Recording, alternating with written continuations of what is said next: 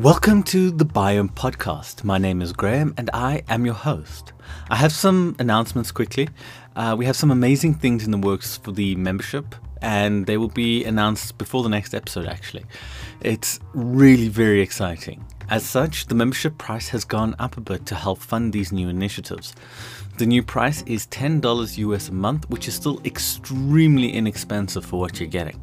Everyone that signed up before the price increase will stay at the old price of $5 US. The membership is a great gift and experience, and it's only getting better. Way better.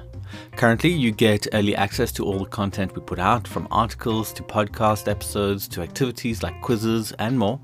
There are photo contests and expert questions and answer sessions, uh, with more launching this month. So stay tuned and follow us on social media, as that is where it will all be announced. Or feel free to sign up to our, for our email, as we will send out an email with the announcements as well. A portion of the membership fee goes towards directly helping species on the brink of extinction, so it's definitely a great cause. So, head on over to biomedia.org or thebiomepodcast.com and sign up for the membership or our free newsletter and be the first to get announcements. Also, if you think you're knowledgeable, head on over to the site where we have a number of quizzes with more being released constantly. So test your knowledge and challenge your friends and share the results on social media. We release new quizzes weekly, so keep an eye out for the new ones. Don't forget to tag us when you post your results, as we love seeing them. Just head on over to the site and click Activities in the menu. For now, though, let's jump into the Animal Spotlight section.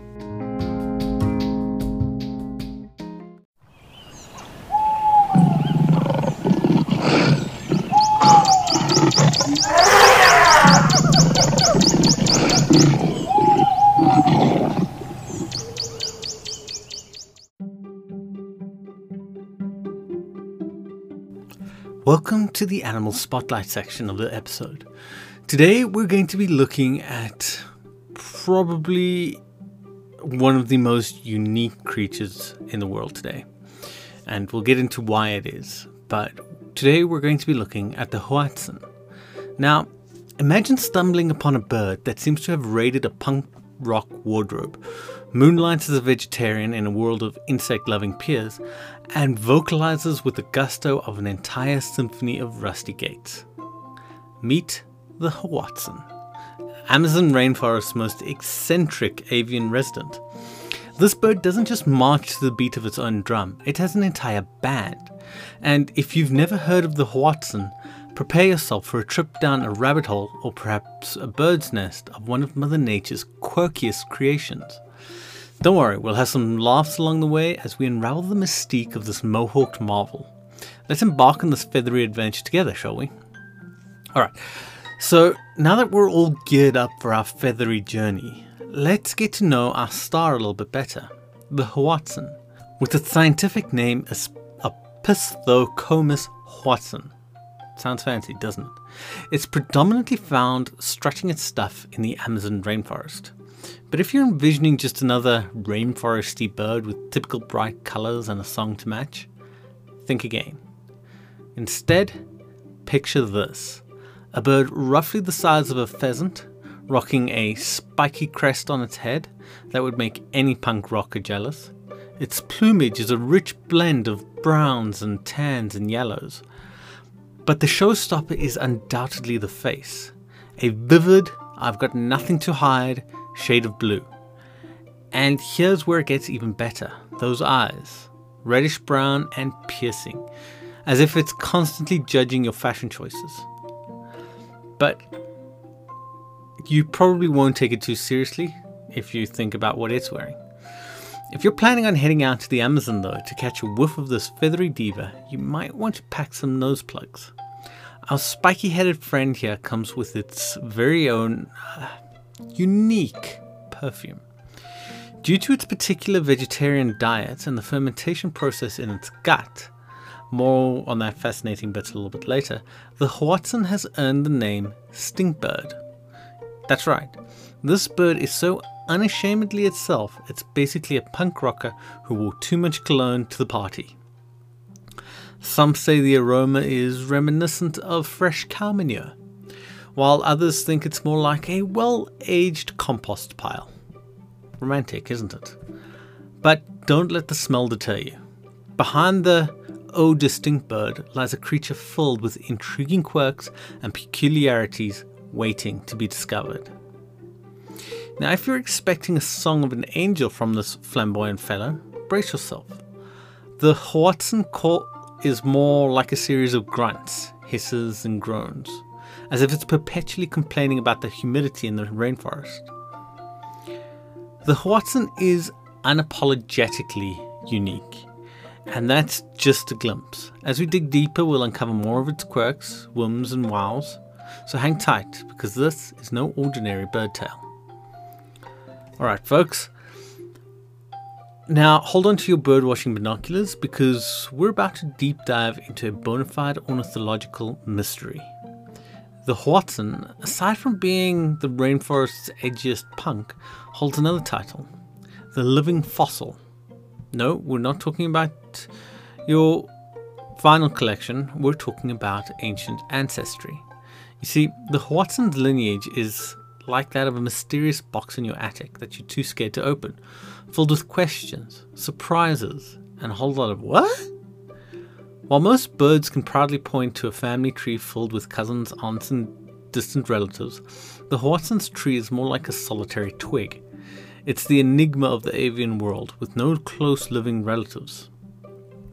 Scientists over the years have been scratching their heads, adjusting their glasses, and probably pouring over large cups of coffee, trying to pinpoint where exactly our stinky punk rocker fits in the grand evolutionary scheme of things. Some believe it might share ties with ancient birds that once roamed our planet millions of years ago, making its unique characteristics a whisper from the world long gone. It's a riddle wrapped in a mystery inside a spiky haired enigma. The more we learn about the Hoatzin, the more questions arise. But isn't that the beauty of it? Here we have a bird that define, oh, defies rather, not defines, defies char- characterization. It challenges our understanding and gives us a tantalizing glimpse into the deep history of our planet. And as our journey unfolds, we'll dig deeper into the tales of this ancient bird with the contemporary flair. So let's open the Hoatzin Swiss Army knife. And the first tool we're pulling out is their wonderfully weird and wacky stomach. So fasten your seatbelts and put on your I'm ready to be amazed faces because here comes a roller coaster of avian anatomy. If you were to x ray our punky pal, and the first thing you'd notice after getting over the sheer oddity of it all is a stomach that's taking up an obscene amount of real estate. And there's good reason for it. You see, while most of their avian cousins are gobbling up worms, insects, and the occasional, probably unfortunate frog, the Hoatzin is happily munching on leaves and like it's having a perpetual salad buffet. But here's the kicker those leaves are not particularly easy to digest. So that's where the stomach comes in. The Hoatzin possesses a full gut fermentation system in layman's terms, think of a cow's digestive system but packed into a bird. That's right. Our feathery friend is ruminating, fermenting, and breaking down those tough leaves into a compartmentalized or in a compartmentalized stomach, just like Bessie the cow would. This allows the Hoatzin to extract as much nutrition as possible from their green diet even though it does lead to the signature eau de compost scent that we were talking about earlier. And while this might make for some fragrant consequences, it's a truly remarkable adaptation. It means that the Hoatzin can feast on a wide, on a wide array of vegetation that most other birds couldn't even glance at. It's like having a superpower, but instead of shooting webs or flying, they can digest leaves like a champ. In this buffet, the Hoatzin has found its own unique corner, and oh boy, does it own it. So, the next thing that they have is well, let's cue the dramatic music and spotlight because it's time to introduce the Hoatzin's chicks. Now, if you thought baby birds were all about fluffy feathers, tiny chirps, or screaming, depending on if you've spent time out with sparrows recently, and waiting on worm deliveries, think again. The Hoatzin chicks come with an added feature that seems straight out of a superhero origin story. They have claws on their wings. Yep, you heard right. These little rock stars are sporting a pair of functional claws on each wing, giving them a look that's part bird and part baby dragon. So why the winged weaponry? Let's set the scene. You're a baby Hoatzin hanging out in your treetop crib where suddenly a sneaky predator thinks you're on the menu for the day. Instead of becoming a snack, you use those wicked claws to climb deeper into the branches and make a daring escape. It's like having a built in grappling hook. These claws offer the chicks a crucial advantage in the dense, dangerous world of the rainforest. They can scuttle up and down branches, hide in the thick foliage, and when danger is past, take the occasional or take the occasional tumble, only to climb back into their nest. Now here's where the plot thickens. As they grow and their flying skills develop, those claws eventually become less prominent. It's as if nature decided to give them a little starter pack for life in the Amazon. Theories suggest that these claws might be a throwback to an ancient avian ancestor, again, adding layer to the evolutionary enigma that is the Hoatzin. All in all, whether they're an evolutionary hand me down or just another quirk of the Hoatzin's already eccentric repertoire, one thing's for sure these chicks were born ready to face the wild, claws and all. But what about their flight? They're a bird, right? So they must be able to fly, or especially if they live in the Amazon and live in the trees.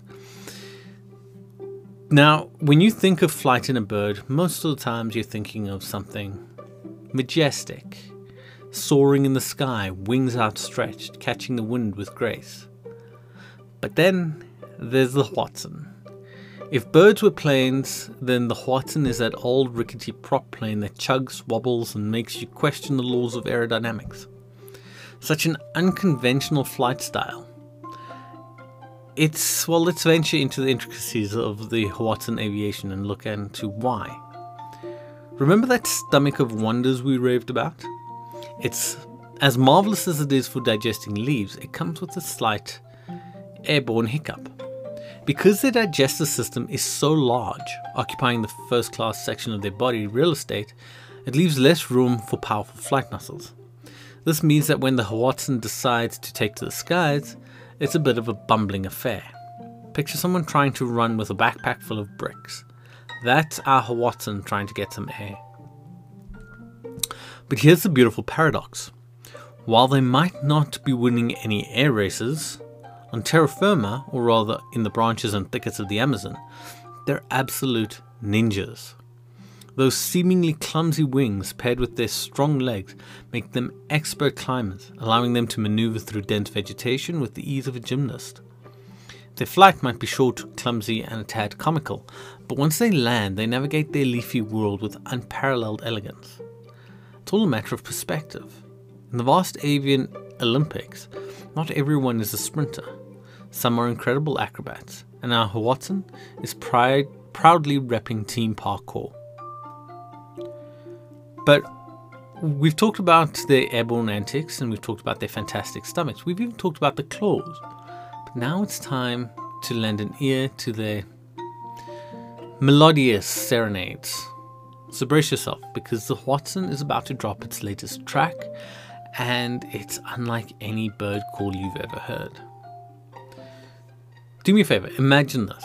You're wandering through the serene Amazon, listening to the harmonic tweets and songs of various birds, when suddenly you hear what sounds like a disgruntled old man arguing with a squeaky door hinge. Yep, that's our Hoatzin belting out its heart. Their calls consist of a bizarre series of grunts, groans, hisses, and other noises you probably wouldn't typically associate with feathered songsters. It's the avian equivalent of experimental jazz. You're not always quite sure what's happening, but it's undeniably unique. But why such an unusual soundtrack? Well, the theories are varied as the sounds are as varied as the sounds themselves. One possibility is that their distinct vocalizations help them communicate in their swampy, dense habitat. High pitched tweets might get lost among the dense foliage, but that deep grunt, that can travel. Moreover, these strange sounds could serve as a deterrent or a warning. Predators lurking nearby might think twice if they hear what sounds like a mini monster rather than a tasty bird. Another theory is that these offbeat vocals could be a form of identity. In the diverse bustling community of the Amazon, every space or every species needs a way to stand out, stake its claim, and be recognized by its peers. The Hoatzin, with its punk appearance and avant-garde vocals, certainly achieves that. So while the Hoatzin might not be winning any avian talent shows with its vocal prowess, it definitely has the most memorable award in the bag. But let's talk a bit about their um, looks. The fashion-forward friends and enthusiasts of the avian aesthetics, it's time to zoom in on the pièce de résistance of the Hoatzin ensemble the show-stopping blue face framed by a punk rock mohawk. If birds had certain or if birds had fashion magazines, the Hoatzin would undoubtedly grace the cover with its tremendous or trend-setting look. First though, let's take a moment to appreciate the color palette. We've got a face that's a shade of electric blue that could make the sky jealous, and the striking feature is set against a warm rufous plumage, giving a bird a look that's both edgy and elegant. It's like Mother Nature decided to give the Hoatzin a makeover while listening to some 80s rock. And let's not forget that iconic crest. Spiky mohawk that seems to shout, yeah, I'm over here. But why such a flashy appearance? Birds, after all, don't just go around looking fabulous without a reason. One possibility is the age old game of attraction. Just as peacocks flaunt their iridescent tails, the Hoatzin could be using its vibrant face and spiky crest to woo potential mates. Hey there, check out my dazzling blue face and edgy hairstyle. Another theory, though, is camouflage. While it might seem counterintuitive giving its vibrant colors, in the dappled sunlight of the Amazon canopy, the combination of blues and rufous might just blend seamlessly, offering the Hoatzin a sneaky way to hide in plain sight. And then there's another option, intimidation. That bold blue face can look quite startling, especially if you're a smaller bird or a predator thinking of making a move. The crest standing on end will make the Hoatzin appear bigger and more menacing, nature's very own punk rock security system. But whatever the reason, be it romance, disguise, or defense, the Hoatzin's blue face and mohawk make it one of the most distinctive and stylish residents of the Amazon. But now let's take a look at the nesting habits. Let's take an elevator ride straight to the Hoatzin's penthouse, the treetops of the Amazon. If the Hoatzin were a real estate agent, the sales pitch would go something like this. Why settle for the ground level when you can have an overwater panoramic jungle view suite? The Hoatzin doesn't just pick any random branch to set up shop, no.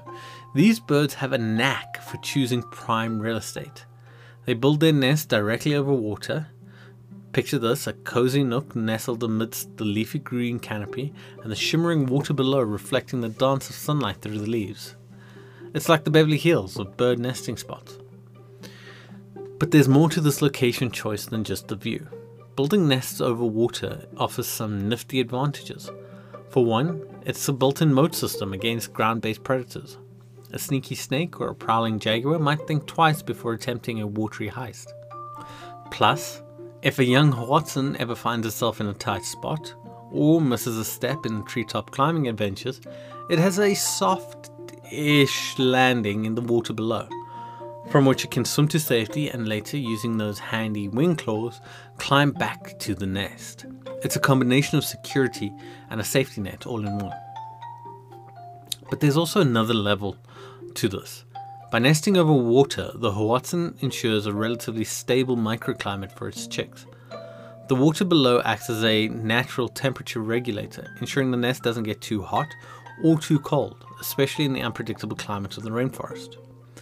So, between the scenic views, predator protection, and the optimal nursing conditions, the Hoatzins' overwater nesting habits showcase its clever adaptability and flair for choosing the best spots in town. But do they nest alone? Do they nest in a group? Do they live in a group? Do they live in a flock? Do they live um, alone? First things first, the Hoatzin tends to live in family groups, often a mix of generations from one feathery, uh, all in one feathery commune. It's like a never ending family reunion, but with fewer awkward conversations and more synchronized squawks. They even share babysitting duties because, hey, it takes a bird to raise a village, right? Something along those lines. Each family member plays a part, from gathering food to keeping a watchful eye for predators. And remember those quirky calls we talked about earlier? Well, it turns out they're not just for show.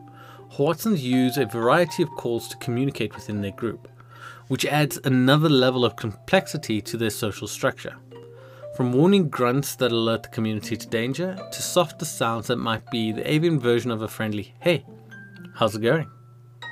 Their vocal range keeps everyone in the loop. Now, we mentioned that they live in family groups, but what about territories? Just because they're social doesn't mean they're pushovers. When it comes to their territory, Hoatzins can get fiercely protective. Imagine them like bouncers on the chosen treetops ready to kick out any feathered interlopers with a guttural grunt or a swooping display of those awkward yet effective wings. No one messes with a Hoatzin.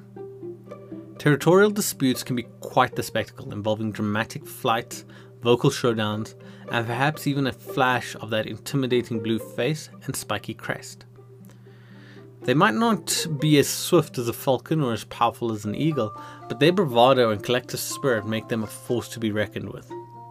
So, whether they're harmoniously coexisting in family groups or staunchly defending their leafy realms, Hoatzins demonstrate a robust social fabric that's as intriguing as it is effective. Consider them the neighborhood watch, social committee, and tight knit family all rolled into one feathery, fabulous package. But what about their their uh, um, challenges? What about their threats? Let's look at natural predators first. First up, the wild isn't as exactly a walk in the park for Hoatzins, especially the young ones.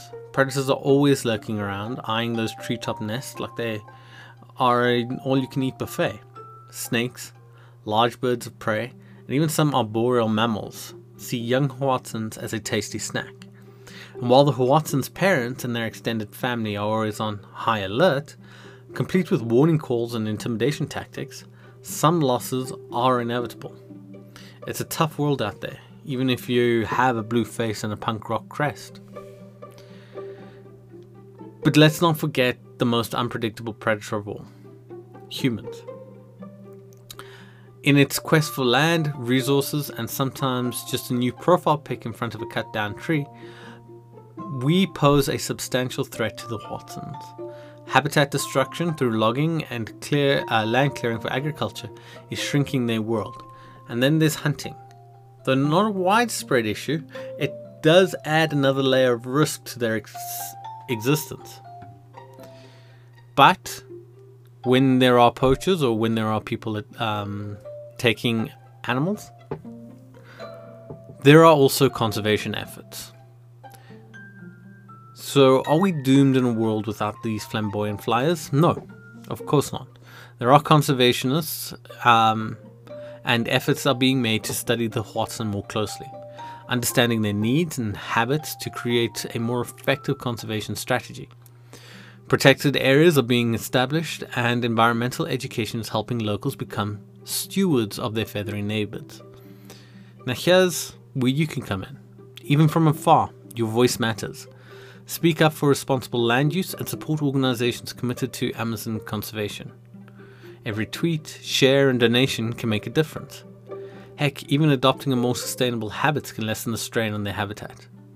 Remember, we're all connected in a web of life, and Hoatzin's is one thread too fabulous to lose.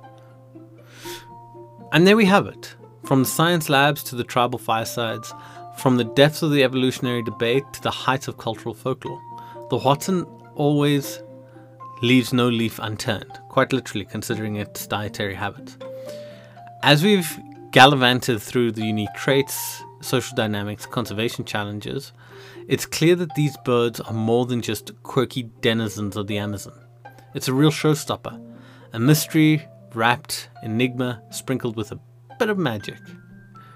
If you've been enchanted with its by its clawed chicks, beguiled by its punk rock appearance, or captivated in its role in myth and media, you're not alone. The Hoatzin is in many ways a living paradox, a creature that defies easy categorization, existing at an intersection of science, culture, and imagination. So, what's the takeaway? Well, in a world that loves to put things into neat boxes, the Hoatzin serves as a feathery reminder that some mysteries are meant to be savored, not solved. Whether you're a birdwatcher or just someone who appreciates the weird and wonderful, the Hoatzin offers something for everyone. And hey, if you ever find yourself wandering the tangled web of the Amazon rainforest, keep an eye, and probably a nose, out for these fascinating birds. You'll be in for a tale worth telling, a spectacle worth seeing, and maybe, just maybe, a little bit of magic that keeps our world wondrous. Thanks for flying with us in this adventure through the wild, weird, and absolutely wondrous world of the Hoatzin. Safe travels and happy exploring. And we will be moving on to the technical section in a couple of moments.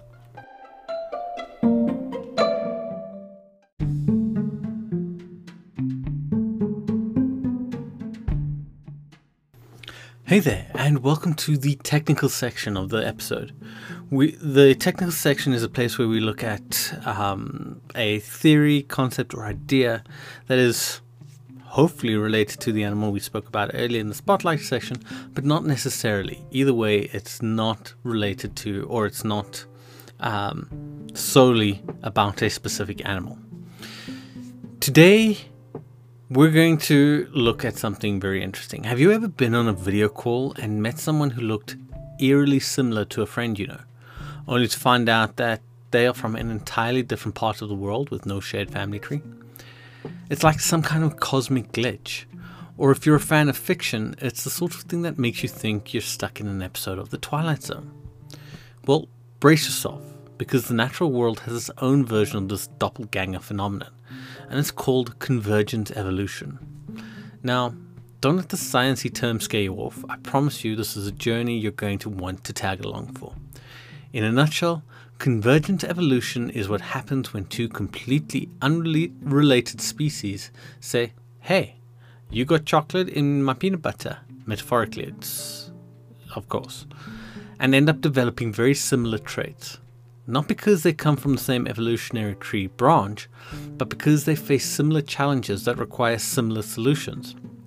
It's as if Mother Nature reused some of her best designs across a totally different canvas sort of like plagiarism.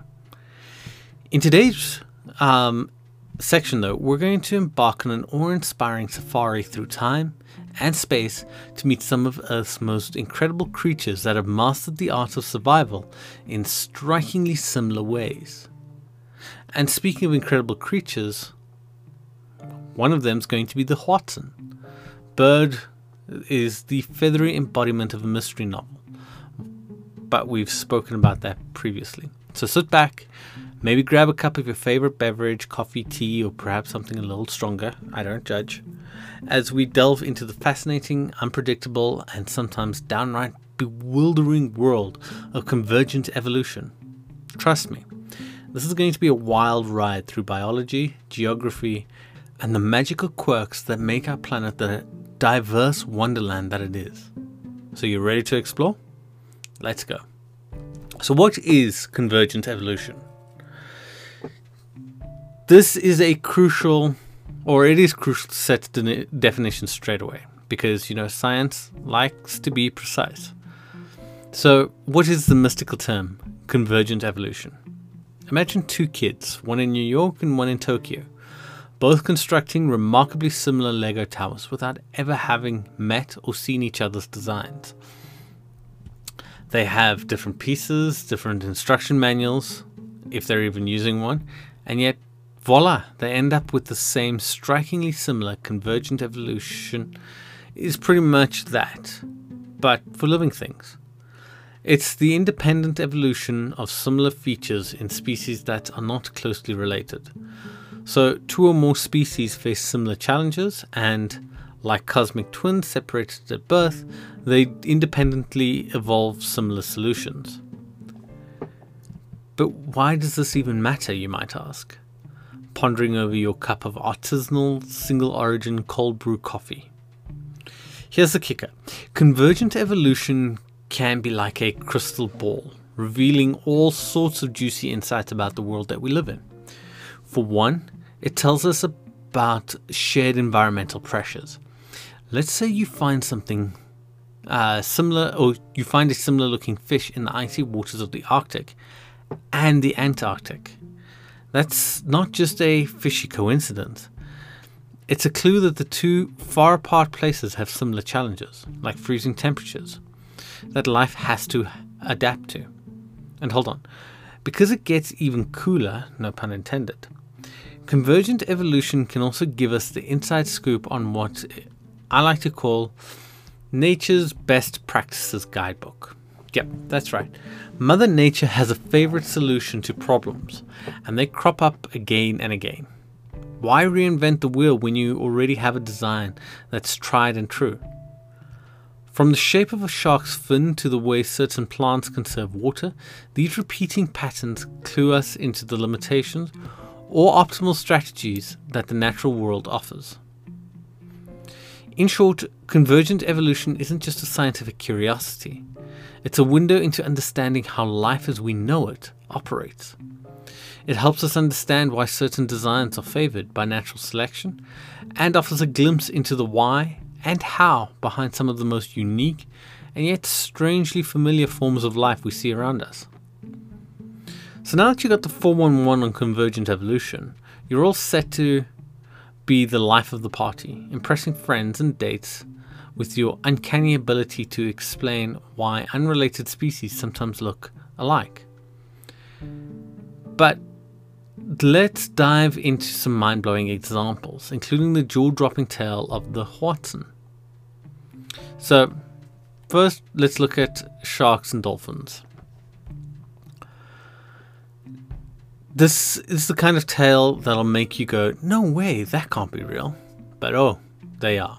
So let's kick off with a marine blockbuster Sharks vs. Dolphins. Nope, it's not a sci fi channel original movie, though I would totally watch that, honestly. We're talking about two creatures that look like they could be dis- distant cousins, but are in fact not even remotely related. It's like finding out that Batman and Iron Man aren't from the same cosmic universe. First off, let's meet Team Shark. These guys have been around for more than 400 million years. They're doing the whole apex predator thing while dinosaurs were still figuring out how to be cool. Sharks are fish, cartilaginous fish to be precise, meaning their skeletons are made out of cartilage instead of bone. And the headline here is their shape streamlined bodies and fins that make them the Ferraris of the ocean. Now, on the other side of the ring, we have Team Dolphin. Cute, intelligent, total mammal heartthrobs. Unlike sharks, dolphins are warm blooded, breathe air, and nurse their young with milk. But take a gander at their body shape. What do you see? That's right, streamlined bodies, dorsal fins, flippers, and a tail that could make a shark say, Hey, who copied my look? So here's where things get juicy. Why in Neptune's name would a shark and a dolphin, two creatures from totally different walks, or should I say swims, of life, end up looking so similar?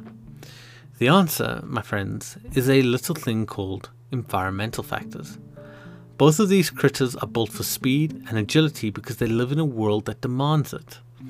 Whether it's a shark chasing down its next sushi dinner or a dolphin evading uh, predators and playfully leaping through the ocean, they've got to be fast, efficient swimmers.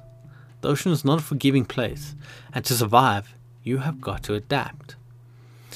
In essence, sharks and dolphins are a testament to the whole form follows function philosophy. The ocean is a vast 3D obstacle filled racetrack, and if you're going to last, you need to be built for it. Mother Nature, being the efficient designer she is, decided that a streamlined body with fins is the best way to go. It's like they both independently stumbled upon the same cheat code for ocean survival one on one. So there you have it. Sharks and dolphins are each other's doppelgangers. Not because they have a common fantastic ancestor, but because they have had to solve similar challenges in their watery world. And that's just the tip of the iceberg. Let's jet set from the ocean to dry land and talk about some spiky plants that decided to be it would be cool to be twinsies. So buckle up. Time to talk about a couple of plants that really stuck. Let's huddle around cacti from the Americas and euphorbias from Africa, two plant families that have never met but could totally pass as siblings in a botanical family photo. First up, let's say howdy to cacti, the undeniable stars of every Western movie backdrop.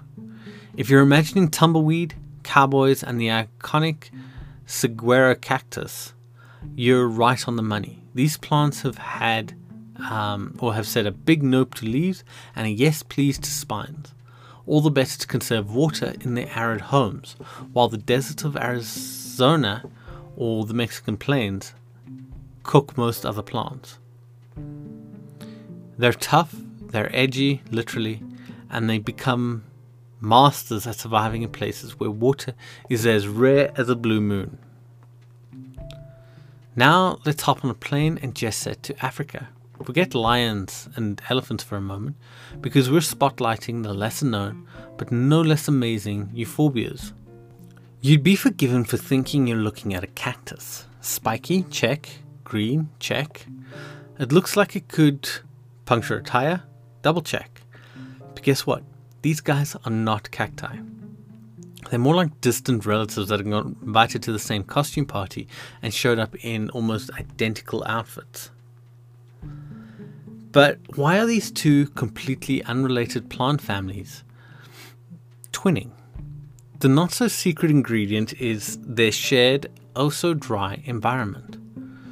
When life gives you arid soils and scorching heat, you'd better make spines.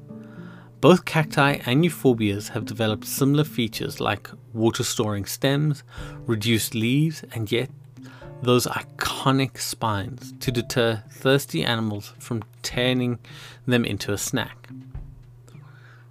So, what's the big takeaway here? Just like our shark and dolphin friends, it's all about survival. When you live in a place where water drops are as precious as gold, you've got to get creative and it seems both cacti and euphorbias have cracked the code, independently arriving at the same survival strategy. They're like two different chefs who never met but somehow both decided that the secret to a great barbecue is a dash of smoky paprika. And hey, before we jet off to meet our feathery friend again, the Hoatzin, let's just appreciate how mind blowingly awesome it is that Mother Nature comes up with the same solution to the same problems even in different zip codes. Talk about a universal design. So let's look at the Pierre de Resistance, the mystery guest of our evolutionary soiree, the Hoatzin. Let's set the stage. Imagine stepping into a steamy, lush swamp of South America, where the air is thick with humidity and buzzing sound um, of life all around. And there, among the reeds and palms, you see it. A bird that looks like it's time traveled straight from the age of dinosaurs. Yep, we're talking about the spiky crest on its head, the flashy set of feathers, and the claws on its wings when it's a youngster. It's like the birdie version of Wolverine, only less X Men and more explaining what on earth is going on. The Hoatzin is giving us major Jurassic Park meets birdwatching vibes especially during its younger days. the baby Hoatzin sport claws, which we spoke about earlier. Just like the Archaeopteryx, one of the earliest birds species known from fossil records.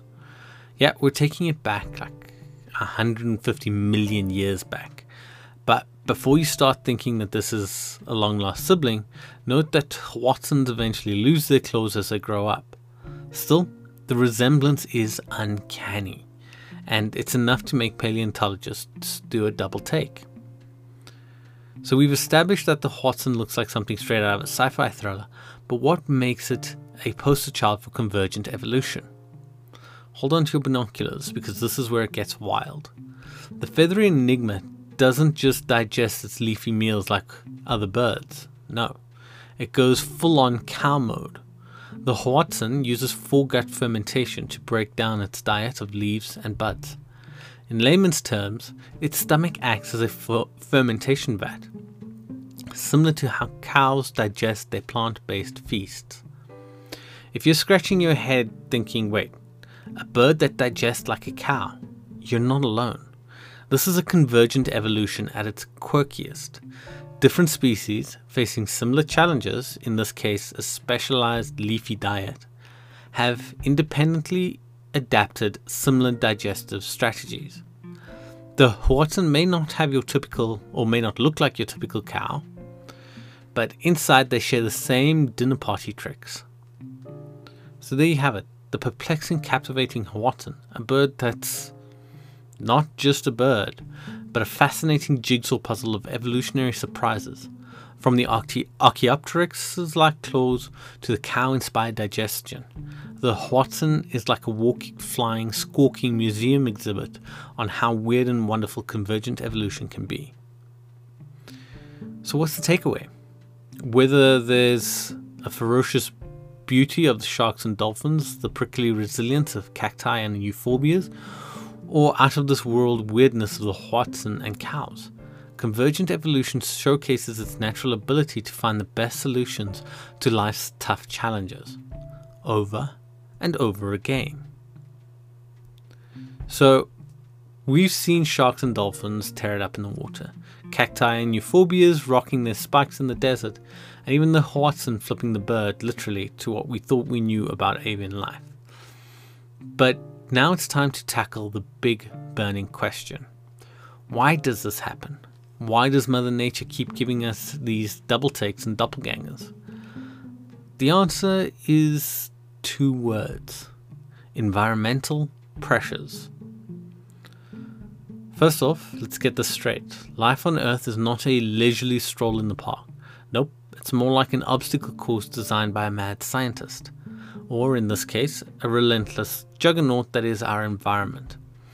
We're talking predators, harsh climates, a hunt for food, and even the occasional volcanic eruption for dramatic effect. In short, life is tough, and to make it, you've got to adapt or face the music. Now, you know how in fashion certain trends keep coming back? Bell bottoms, for example. Well, think of these environmental pressures as nature's trending hashtags.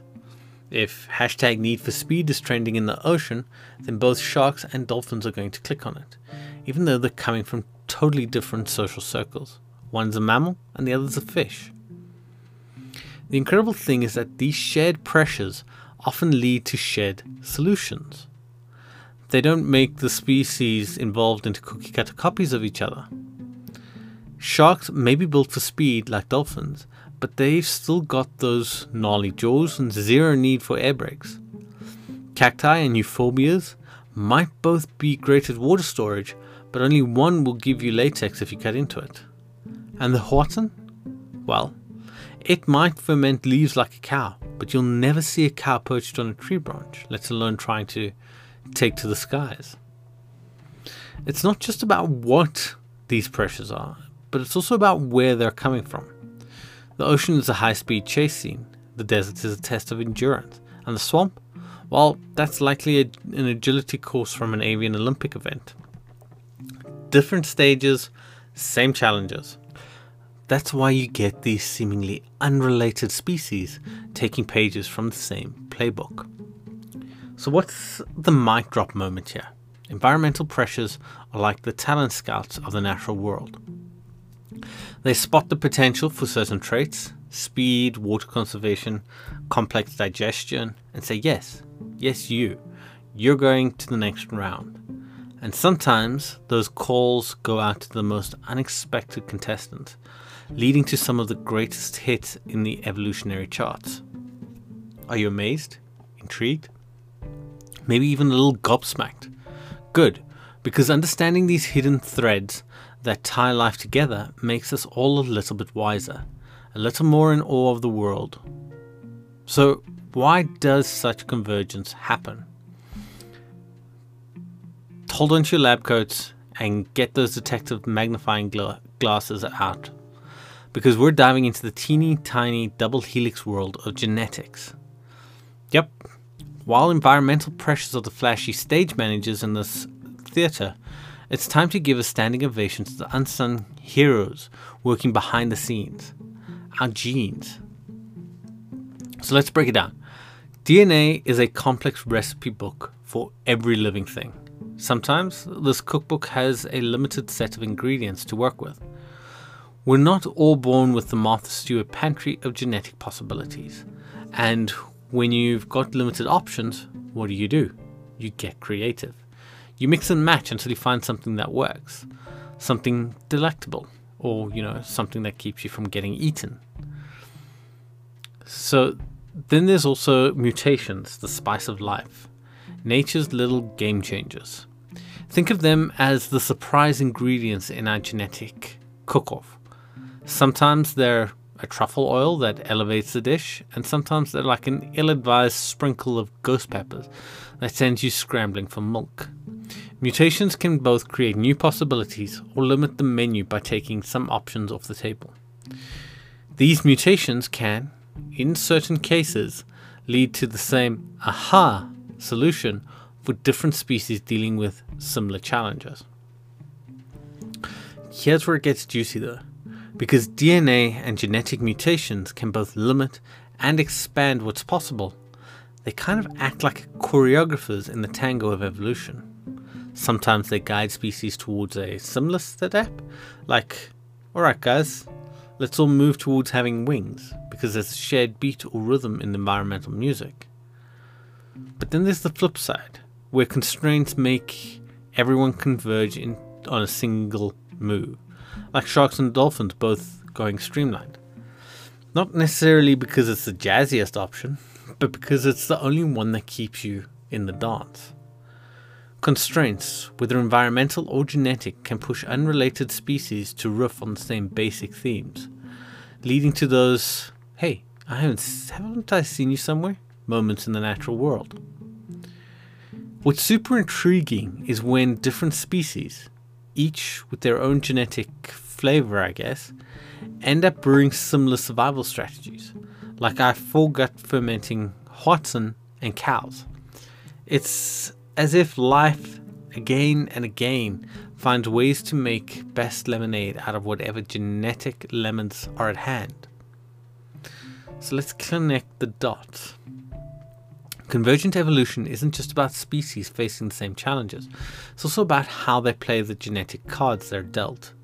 Sometimes they're holding similar cards thanks to environmental pressures, and sometimes they're bluffing with a pair of genetic twos and still manage to win the pot. And that's the mind bogglingly cool thing. Whether it's through shared pressures or a quiet ticking of our genetic clocks, life finds a way to converge on solutions that work. It's like the universe's best of album, but instead of top 40 hits, it's filled with adaptational chart toppers. So, why does convergence happen? So, you've heard the phrase survival of the fittest.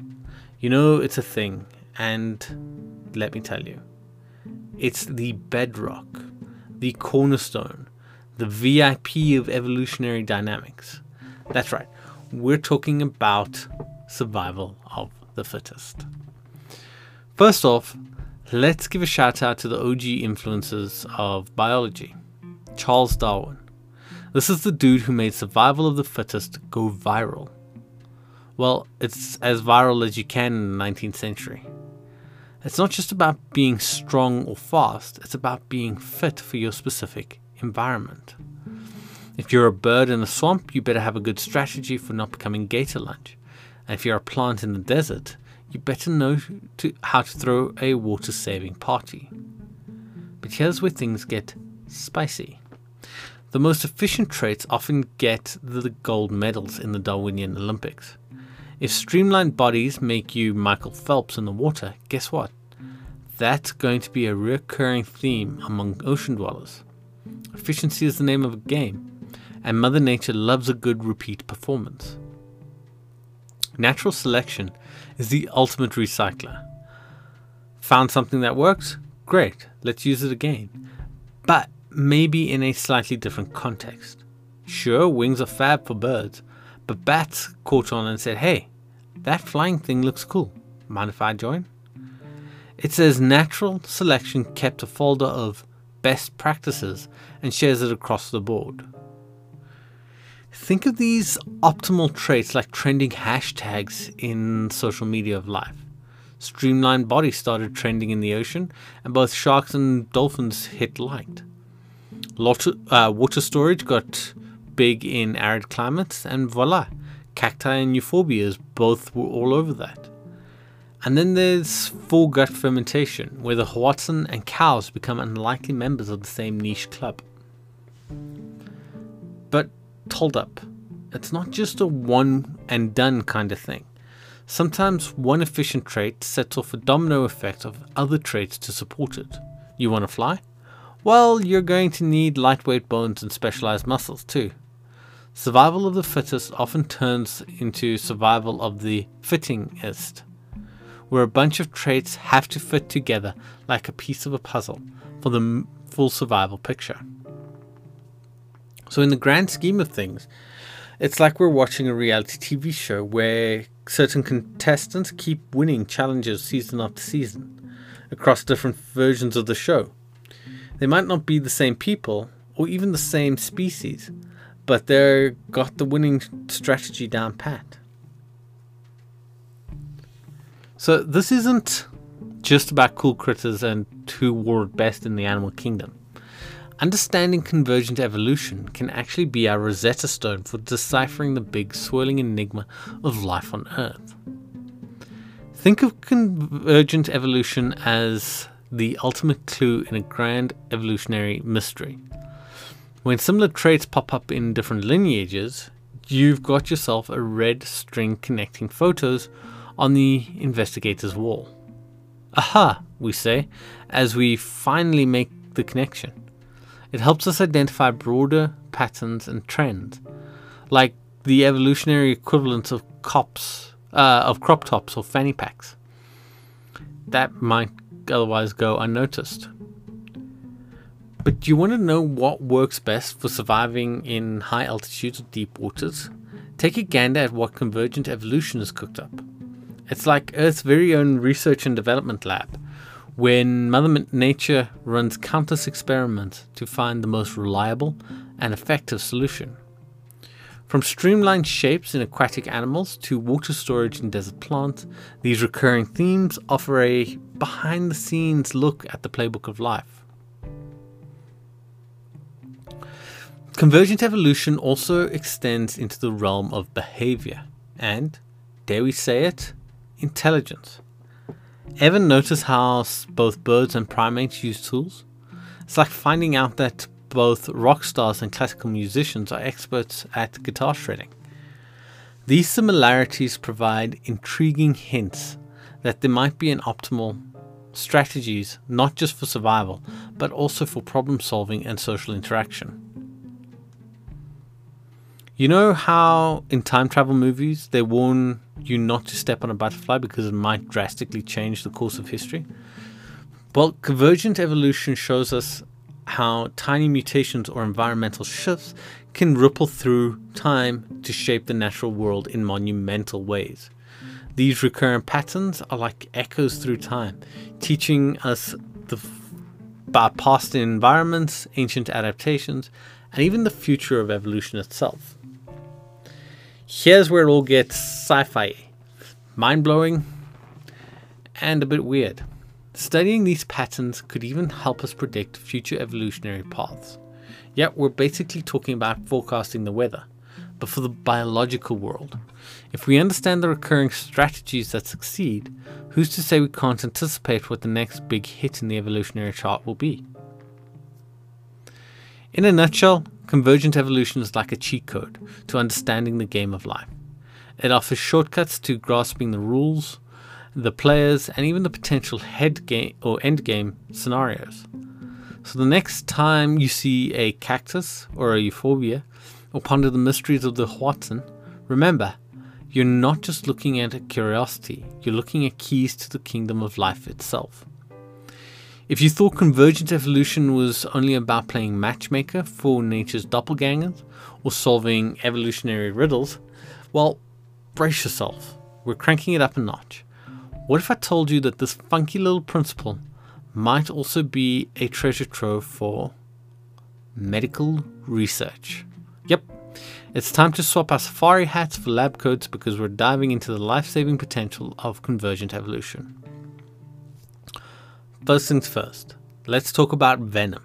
Sure, it's the stuff of nightmares and Indiana Jones movies, but it's also an intriguing example of convergent evolution. Snakes and cone snails, for example, may not send out Christmas cards to each other, but they've independently evolved highly complex venoms. These aren't just poisonous cocktails designed to paralyze their dinner. They're sophisticated substances with compounds that have medicinal potential. So let's have a look at the cone snail, for example. These critters produce venom that's wickedly offensive at immobilizing prey.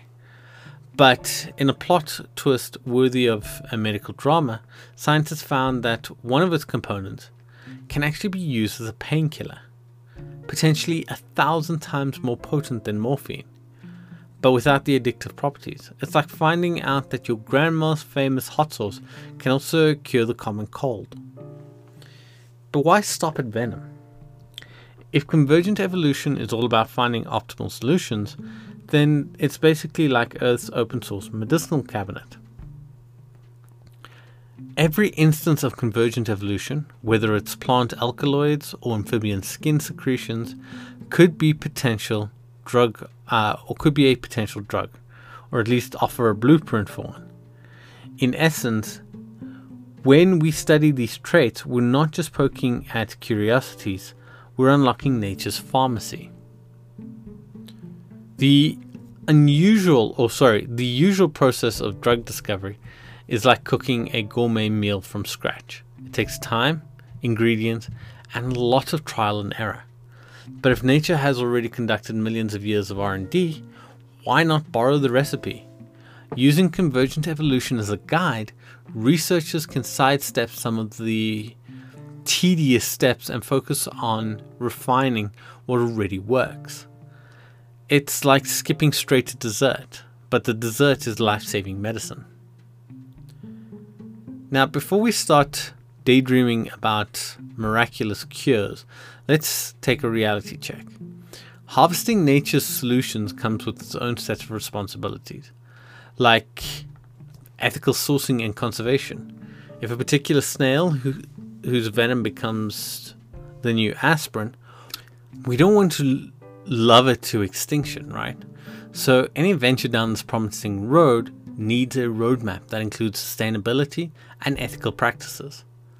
At one at the end of the day, these implications of convergent evolution in medical research are like stumbling upon a wonderland. It opens up corridors of possibilities, a maze of magic potions and cures that could transform modern medicine as we know it. But what about ecosystems? What's the role of nature's copycat within ecosystems, you might be wondering? What's the connection between ecosystem balance and our fascinating topic, convergent evolution? Well, let's dig into it. Ecosystems are like intricate dances, with every uh, organism having its role to play, whether as predator, pollinator, decomposer, you name it. But here's the kicker convergent evolution often results in different species performing similar roles in unrelated ecosystems. Picture it like having understudies for key characters in different renditions of the same grand play. This doesn't just happen by accident, in Mother Nature's way of creating a robust and resilient world. So let's take a look at grasslands in North America and Africa.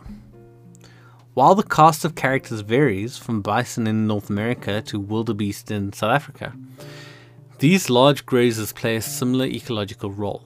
They keep the grasslands healthy by mulching down the overgrown areas and allowing for new growth, dispersing seeds and nutrients in the process.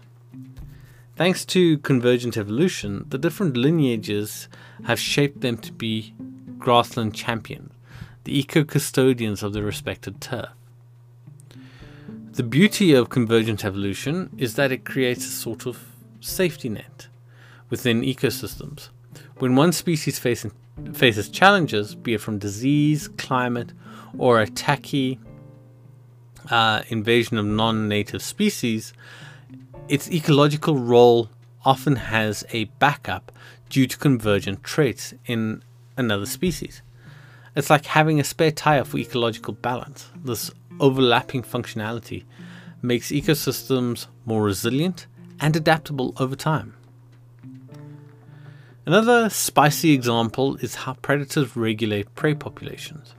Whether it's an owl swooping down on rodents or a wolf pack hunting deer, predators are essential for keeping populations in check. But did you know that different predators often adapt similar hunting techniques? Take the peregrine falcon and the cheetah, air and land, predators that have independently evolved astonishing speed to catch their prey. Their presence, despite being in different domains, brings balance and dynamism to the ecosystem. Understanding these relationships through the lens of convergent evolution is not just an eco philosophy, it's practical wisdom for conservation and management. If we know which species perform similar roles across ecosystems, we can make smarter decisions about conservation priorities and even predict how ecosystems might respond to certain changes. So, the next time you see nature's copycats doing their thing, remember you're witnessing the universe's way of fine tuning its grand symphony. But it's time to wrap up this whirlwind tour through the wonderful uh, the wonderland of convergent evolution. We've tiptoed through the tulips, or in this case, cacti and euphorbias, dove into the ocean with sharks and dolphins, and even debated the merits of snake venom in a medical cocktail. It's just, it's been a journey that's taken us from the depths of the oceans to the intricate balance of ecosystems, and right into the cutting edge labs of medical research. Convergent evolution showcases how delightfully unpredictable, yet oddly predictable life can be. It's like binge watching your favorite TV show and being surprised by the twists while also knowing that somehow things are going to work out, or at least make sense. Species separated by continents or epochs tend up solving life's puzzles in strikingly similar ways. It's proof that while the Earth spins in seemingly chaotic dance, there's an underlying rhythm and rhythm to the whole shebang. If there's one life lesson to take away from this evolutionary escapade, it's the awe inspiring power of adaptability. Whether you're a prickly cactus weathering the desert heat or a swift dolphin navigating the ocean current, life challenges seem to echo across species and habitats. Convergent evolution isn't just a testament to the shared demonstration of a shining example for us all, especially in a world that's changing faster than you can say Darwinian survival. And so, as we bid adieu, let's just remember that the cacti, the sharks, and the vulnerable hoatzin, and all other cre- curious creatures out there, let's keep their tales of adaptability and ingenuity in mind. These instances teach us that there are multiple paths to success, and that sometimes those paths astonishing over, astonishingly overlap, no matter the odds. So keep asking questions, keep exploring, and most importantly, keep marveling at the beautiful complexities of our planet. Because the story of life, replete with its convergence and divergences, is far from over. And who knows, the next amazing example of convergent evolution might be right around the corner, waiting for you to discover it.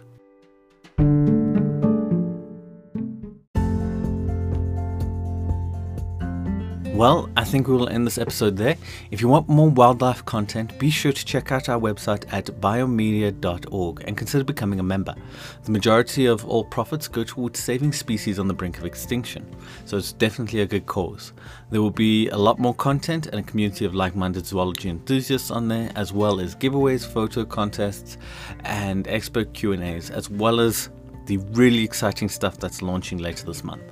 So be sure to sign up for our newsletter as well and get a free copy of the Birdwatchers Log, a printable form to log all your bird sightings and easy to put in a binder. I use it myself and it's honestly really great. But also, you're going to be one of the first to get announcements then, so make sure you sign up for that. There's even a place for you to attach your picture or drawing, um, depending on your preference in the Birdwatchers log. Back to that quickly. Newsletters go out about once a month unless there is something really exciting, like this announcement that's coming up and generally they contain highlights and surprises, so definitely check it out. A lot of new things on the site, uh, so be sure to stick around and follow us on social media at biome.media. And don't forget, we love hearing from you, so please do keep in touch. For now, though, we will be back in about two weeks with episode 18. If you want to hear the podcast before it is released to the public, sign up for that membership and you can get a sneak peek on all the exciting things coming down in the pipeline. Until next time, though, remember to always ask questions.